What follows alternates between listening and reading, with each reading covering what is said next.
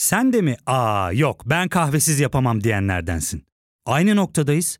İlk ve tek kahve üyelik uygulaması Frink'le tanış. Hem bütçeni koru hem de hiç bitmeyen kahvenin tadını çıkar. Yakınlarından terapinin onlara ne kadar iyi geldiğini dinlesen de kendin için bir şeylere başlamak zor geliyor olabilir. Ya da sevdiklerine yardım etmeye istekliyken kendi ihtiyaçlarını görebilmek. Hayvel, uzman psikologlarıyla kendi ihtiyaçlarını bulmanda sana destek olacak. Terapi yolculuğuna başlamak için detaylı bilgi bölümün açıklamalarında. 20 yıllık AKP iktidarında 6 genel, 4 yerel, 2 cumhurbaşkanlığı seçimi ve 3 referandum yapıldı. Fakat bu sefer hiçbir seçimde rastlanmamış bir telaş var iktidarda. 2 yıldır üzerine çalışıldığı söylenen seçim yazısı kritik değişikliklerle TBMM'ye geldi. Anayasa Komisyonu'na alelacele getirilmekle kalmadı, sabaha karşı 3'te yapılan oylamayla komisyondan da geçirildi. Şimdi genel kurul görüşmeleri gerçekleşecek. Elbette düzenleme akla çok sayıda soru da getiriyor. Ben Ozan Gündoğdu, Trend Topik'in bu bölümünde aklımızdaki soruları beraber cevaplamaya çalışacağız.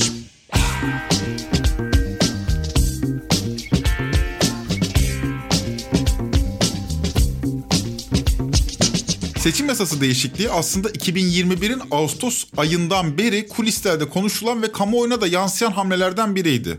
Ama kamuoyu bu kulis haberinin ve taslağın ayrıntılarına pek de hakim değildi. Barajın %7'ye indirilmesi ve seçime katılma yeterliklerinden birisi olan grup kurma şartının kaldırılması Ağustos'un sonundan beri bildiğimiz en azından kulağımıza çalınan detaylardı. Ama seçim yasası düzenlemesinin TBMM'ye sunulmasıyla birlikte bambaşka bir tartışma peyda oldu. Teklifin ikinci maddesi artık oy uygulamasını sonlandırıyor. Yani oy oranı düşük partiler ittifak içerisinde yer alsa bile milletvekili çıkartabilmeleri çok ama çok zor.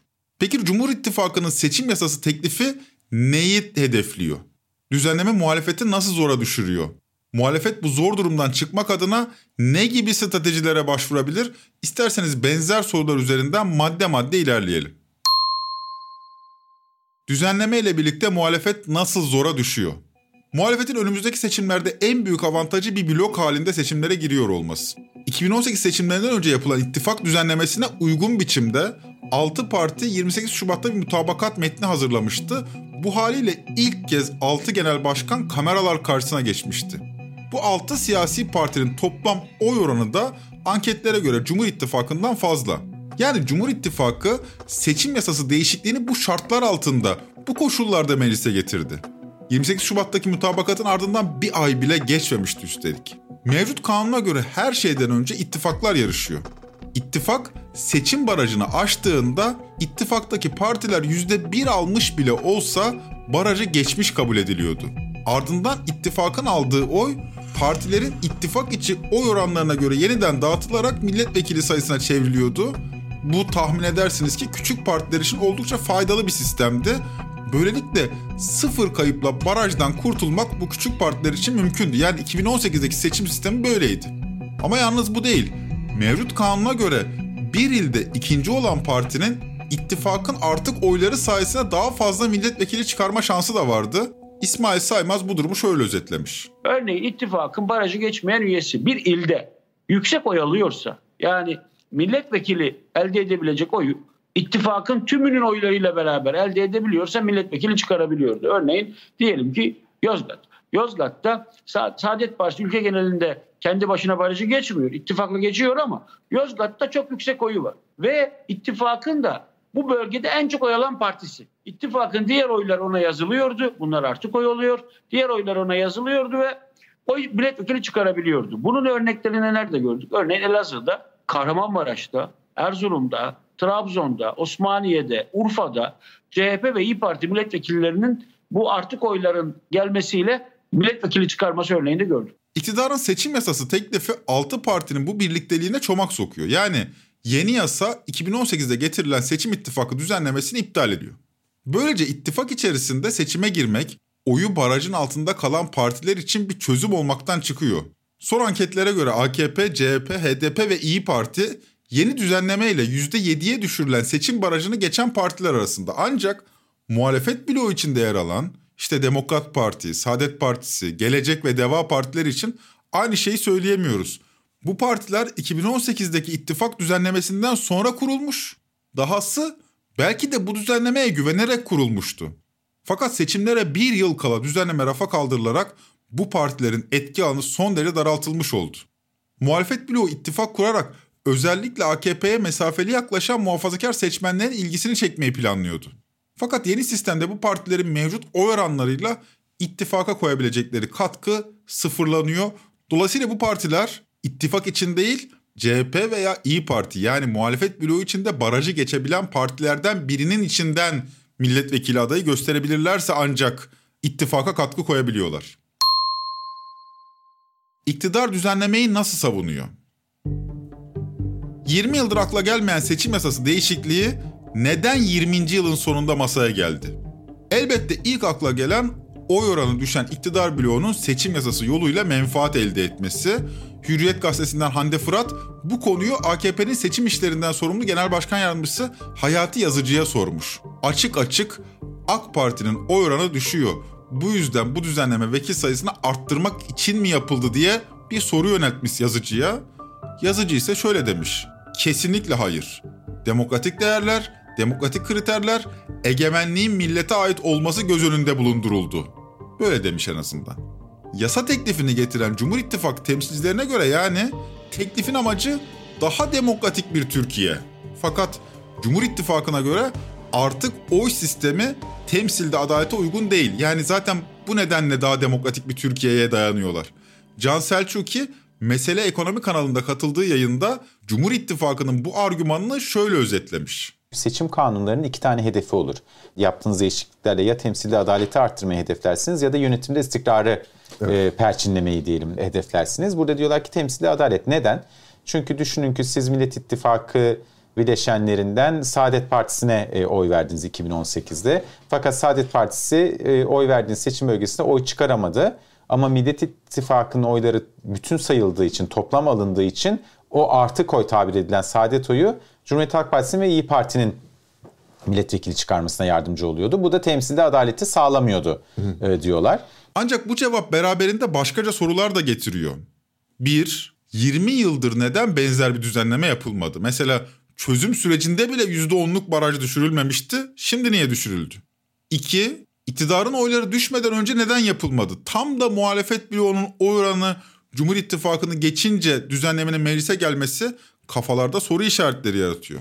Bu sorulara muhatap olan bir iktidar temsilcisi maalesef yok. Yani herhangi bir gazeteci iktidara bu soruları yöneltebilmiş değil. Siyaset bilimci Burak Bilgehan Özbek de seçim yasasının hangi ihtiyaca binaen hazırlandığı konusunda iktidarın yeterli bir cevap vermediğini Medyaskop yayınında şöyle söylemiş. E, bunun içeriğinin demokratik olup olmaması meselesini tartışacaklardır insanlar. Ama öncelikli olarak bu usulü tartışmak gerekiyor. Türkiye'de hangi ihtiyaca binaen bu seçim yasası değişikliği oldu? Mesela Türkiye'de hangi toplumsal grup, Türkiye'de hangi siyasi grup, Türkiye'de hangi entelektüel tartışma seçim sistemine dair bir söz söyledi, bu konu gündeme geldi de biz bunu tartışıyoruz seçim sisteminin adaletsizliğine dair bir kamusal tartışma ya da beklenti yoktu ve AKP ve MHP e, kendileri bunu gündeme dayattılar.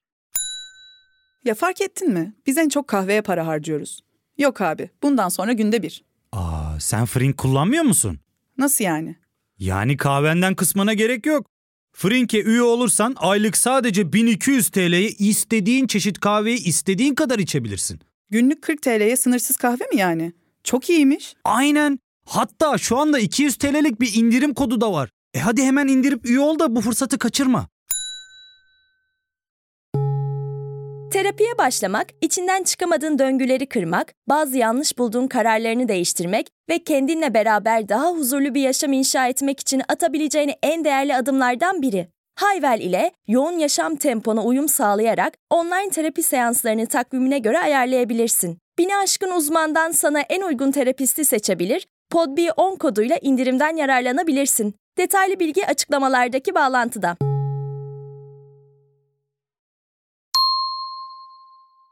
Muhalefetin seçenekleri ne? Nasıl bir yol haritası çizebilir? Millet İttifakı ve henüz ittifakta yer almayan Deva ve Gelecek Partilerin önünde birkaç seçenek var. Bunlardan birincisi Saadet Partisi ve Demokrat Parti ile Deva ve Gelecek Partilerin adaylarının CHP ve İyi Parti listelerinden seçime girmesi.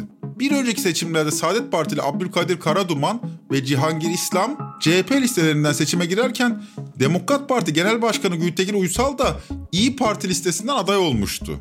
Diğer bir seçenek de muhafazakar sağ blokta kalan partilerin yeni bir ittifak kurması. Yani Deva, Gelecek, Saadet, Demokrat Parti bunlar hepsi bir araya gelirse %7 barajını aşabilir. En azından bu ihtimal üzere bir blok kurabilir. Ancak bu seçeneğin gündeme alınması için bu partilerin kuracağı ittifakın %7 barajını aşıp aşmayacağının net olarak görülmesi lazım. Aksi halde çok riskli bir seçeneğe dönüşüyor bu seçenek. Diğer yandan düşük oy oranına sahip partilerden belirlenmiş adayların o seçim bölgelerinde CHP ve İyi Parti tarafından desteklenmesi seçeneği üzerinde de duruluyor. Yani parti aday gösterecek, CHP, İyi Parti bu bölgede aday göstermeyip o adayı destekleyecek. Bu şekilde dört partinin de Millet İttifakı çatısı altında seçime girebileceği değerlendiriliyor. Düzenlemenin kamuoyu önünde uzun süre konuşulması muhalefetin kamu vicdanı nezdinde mağdur hale getirebilir. Muhtemelen bu nedenle seçim yasası roket hızıyla Anayasa Komisyonu'ndan geçirildi. Yani iktidar muhalefetin bu şekilde mağdur görünmesini istemiyor belli ki. Anayasa Komisyonu sabah saatlerine kadar çalıştırıldı. Tam 17 saat kesintisiz çalıştırıldı. Muhalefet de soruyor. Bu işin acelesi ne? Bakın Türkiye İşçi Partisi Milletvekili Sera Kadıgil Anayasa Komisyonu'nda ne diyor? Şu anda saat iki buçuk. Bu videoları falan yayınlıyoruz ya insanlar sanıyor ki normal bir meclis mesaisi yapıyoruz. Öyle değil. Bunu bilsin insanlar onunla başlayalım. Türkiye Büyük Millet Meclisi'nin Anayasa Komisyonu'ndayız. Saat gecenin iki buçuğu. Siz bu teklifi hazırlamak için iki senedir debeleniyorsunuz. Gidiyorsunuz geliyorsunuz öyle olacak böyle olacak şöyle yapacağız böyle. iki senedir görüşüyorsunuz. Getirdiniz bunu açıkladınız. Biz niye bunu bir gecede bitiriyoruz? Çok mu hayati şeyler yapıyoruz? Ne bileyim açlıkla boğuşan insanların derdine mi bir çare arıyoruz? Milyonlarca genç işsiz onlar için mi bir şey getirdiniz? Onu mu oyluyoruz şu an? Ne yapıyoruz biz?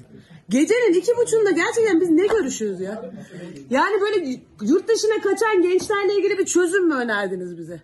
Kendi Nebati Bakanımız çıktı dedi al yanaklarıyla Türk lirası en düşük seviyesindeymiş tarihin. Onunla ilgili mi bir şey çalışıyoruz? 50 tane milletvekili var burada ya. Yani valla size demiyorum çünkü umrunuzda olmadığını biliyorum. Tavrınızdan anlıyorum. Ali İhsan Yavuz Bey'in yüzünden anlıyorum. Ve verdiğiniz tepkilerden anlıyorum. Umurunuzda değil. Umurunuzda olan şey halkın dertleri değil. İnsanların açlıkla mücadele etmesi değil. Milletin pazar artıkları için birbirine düşmüş olması değil. Umurunuzda olan sizin tek bir şey var. AKP, MHP eriyen oylarına rağmen nasıl iktidarda kalır? Bunun hesabını iki senedir yaptınız. Bizi de şu anda gecenin iki buçuğunda bu hesabın peşinde çalıştırıyorsunuz. Seçim yasası meclisten geçerse erken seçim ihtimali rafa mı kalkıyor? Hayır. Yine erken seçim olabilir. Ancak bu durumda seçim değişiklikleri olası bir erken seçimde yürürlükte olmayacak. İktidar bloğu bu değişikliklerle seçim yapmak istiyorsa en az bir yıl beklemek zorunda. Bu da erken seçim tartışmalarını büyük ölçüde rafa kaldırmış olacak. Seçim yasası bu haliyle salı günü yani 29 Mart'ta meclisin genel kuruluna gelecek. Son anda bir değişiklik olmazsa bu haliyle meclisten geçecek gibi görünüyor. Her şey çok hızlı gerçekleşti ve oldu bittiye getirildi. Buna karşılık genel kurulda kritik değişiklikler yapılması da bekleniyor. Yani turbun büyüğü heybede diyenler de var. Biz de olası değişiklikleri Trend Topik'te izlemeye devam edeceğiz. 120. bölümün böyle sonuna geldik. Trend Topik'i Podbi Media ile beraber hazırlıyoruz. Bir sonraki bölümde görüşmek üzere.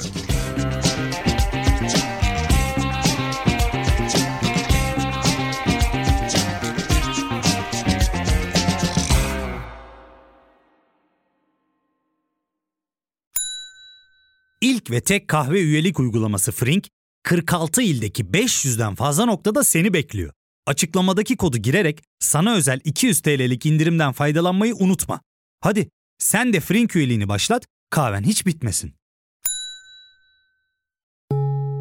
Hem bugününe hem yarınına katacaklarıyla terapi yolculuğuna ve daha iyi hissetmeye bugün Hayvel ile başla. Açıklamadaki linkten Hayvel'i indir, ücretsiz tanışma görüşmelerinin ardından bütçene uygun seans paketini seç ve terapi yolculuğuna başla.